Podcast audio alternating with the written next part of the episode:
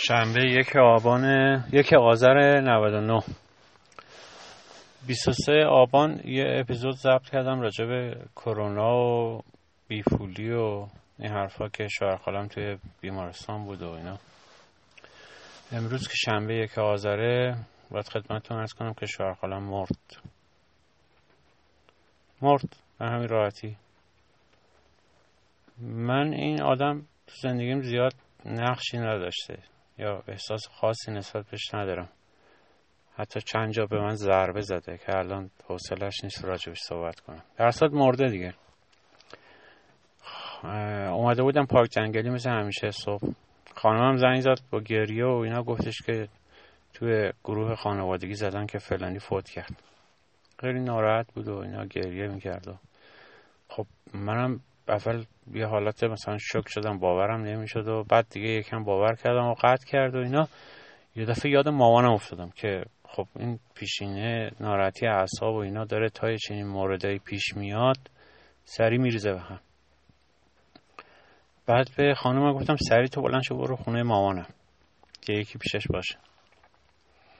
بعد زنگ زدم به خواهرم بعد داماد اون گوشه برداشت گفت آره اینجوریه این داره خودشو می‌کشه و فلان. گریه و زاری و صدا جیغ شب پشت تلفن میومد رفتم خونه خواهرم اول. رفتم اونجا دیدم آره اون داره می‌زنه تو سر خودش و خیلی گریه و زاری و عجز و ناله و این کارا می‌کرد. نیم ساعت یه ساعتی نشستم پیش اون اون یکم آروم کردم و اینا. بعد صحبت شد که اینا مثلا خالم و بچهاش چون یه دختر داره یه پسر. دخترش خونه است هنوز ازدواج نکرده پسرش ازدواج کرده تازگی ها بچه دار شده. یعنی دو هفته است. حتی این بیچاره که فوت کرد نوش هم نتونست ببینه. یعنی پسر پسر خالم. گفتش که گفتیم خاله کجا؟ اینا گفتم بیمارستان و خبر نداشت کجا اینا. تلفن‌هاشون هم خاموش بود یا جواب نمی‌دادن. طبیعی هم بود دیگه یکی مرده بود و شوهرش مرده بود. حال اصله تلفن جواب دادن نداشت خلاصه یه یک ساعت اونجا نشستم و بعد پیگیر شدیم که کجا فهمیدیم خونه خالم خونه پدر شوهرشه. خلاصه این کرونا هم هست و آدم نمی‌دونه اصلا چه کار کنه. یعنی وقتی یکی میمیره اصلا واقعا سخته. اینو قبلا هم شنیده بودم.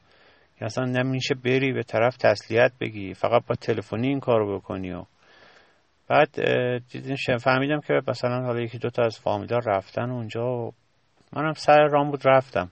نمی‌دونم چرا رفتم. با اینکه کار خطرناکی بود ولی رفتم. شاید این جذابیت اینه که ببینم وقتی یه نفر میمیره اون نزدیکانش مثلا چطوری عکس عمل نشون میدن؟ می‌خواستم اینو ببینم شاید. شاید به خاطر البته یه بخشش به خاطر این بود که برم خالمو ببینم پسرشو ببینم پسر خالمو ببینم.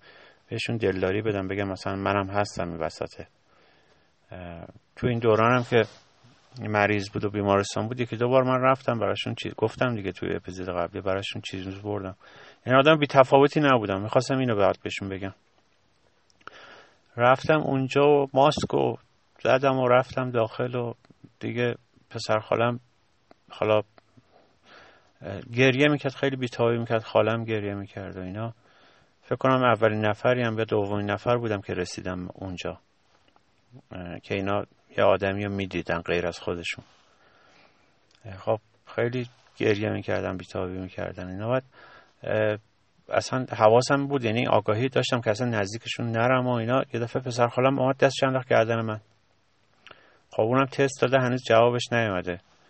خب من دستش انداخت خب منم مجبور شدم بغلش کنم و با هم یکم گریه کردیم. در هر که الان که فکر می‌کنم می‌بینم اصلا من به خاطر اون بابا گریه نمی‌کردم یا به خاطر پسر خالم هم حتی گریه نمی‌کردم یا خالم. به خاطر خودم گریه می‌کردم. بهش گفتم که می‌خواستم مثلا دلداری شدم. حالا نمی‌دونم حرف درستی زدم یا مثل همیشه ریدم دوباره. بهش گفتم که ببین تو 25 6 سال بالاخره بابا داشتی. ما که تو سه چهار سالگی بابامون مرده ما چه کنیم پس؟ منظورم بود که مثلا بیتابی نکن و اینجوری. ولی اون گریه زاری که خودم می‌کردم فقط به خاطر خودم بود. یعنی خیلی خودخانه بود شاید.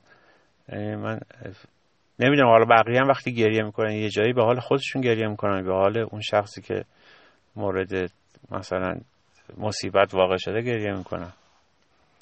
Anyway تو این مدت همش نگران بودیم که به مامانم بگیم و اینا در, در صورت که وقتی مامانم فهمید اصلا خیلی منطقی برخورد کرد. یعنی اصلا من یه جوری موندم همجوری گفتم الان خدا کی می‌خواد حالا اونو جمع جورش کنه. شاید خیلی آدم پیش بینی نشده ای هستش. یعنی اصلا گریه کرد ولی نه اونقدری که من فکر می‌کردم مثلا حالا حال شاید حالا فردا که قرار این تشییع جنازه بشه و اینا. نمی‌دونم شاید بدتر حالش بد بشه. در اینجوری نشد. و من الان دارم فکر می‌کنم چقدر تخمی زندگی اصلا ممکنه یه ساعت دیگه نباشی. این آدمی هم که فوت کرد اصلا شخصیت جالبی داشت. چون که خانوادهش قرار نیست بشنون من این حرفا رو می‌زنم. این آدم مشکل روحی داشت به نظر من. یعنی مشکل روحی این یه چیزی که نه تنها من بگم تمام فامیل به این ازان میکن این مثلا میگم یه خونه می‌خواست بفروشه یه خونه دیگه بخره 20 سال طول کشید. یه تلویزیون می‌خواست بخره برای خونهش 20 سال طول کشید. 20 سال نه حالا قلوف کنم 5 سال طول کشید. یه پیکان داره که مثلا مدل 62 این پیکانو الان مثلا شاید بهتون بگم ده سال تو پارکینگ خونش مونده. حداقل نمیره تحویل بده این سقف بزنه. میگه یه روزی این ماشینه به کار میاد. مثلا ال 90 صفر داره ولی اون پیکان هم نگه داشته. حالا من نمیفهم برای چی و اینا. در من فکر می‌کنم یه جورایی این خودم وسواس فکری داشت. بعد خواهرم یه حرف جالبی زد. گفت اینو کرونا نکشت. اینو اون مشکلات روحیش کشتش. چون که این مثلا باید می‌رفته زودتر باید می‌رفته بیمارستان بعد این وسواسش شاید بهش اجازه نده نرفته. دیر رفته و دیر شد و همون مشکلات روحی در نهایت جسمش هم به گاه داد. من این الان فهمیدم که زندگی خیلی تخمیه و اینی که مشکلات روحی می‌تونه راحت ما رو بکشه. خیلی راحت. یه نمونه سادهش براتون تعریف کردم. یعنی برای خودم تعریف کردم که بعدا دوباره گوش بدم و بیشتر حالیم باشه تو زندگیم چه کار کنم. that's it. فعلا همین.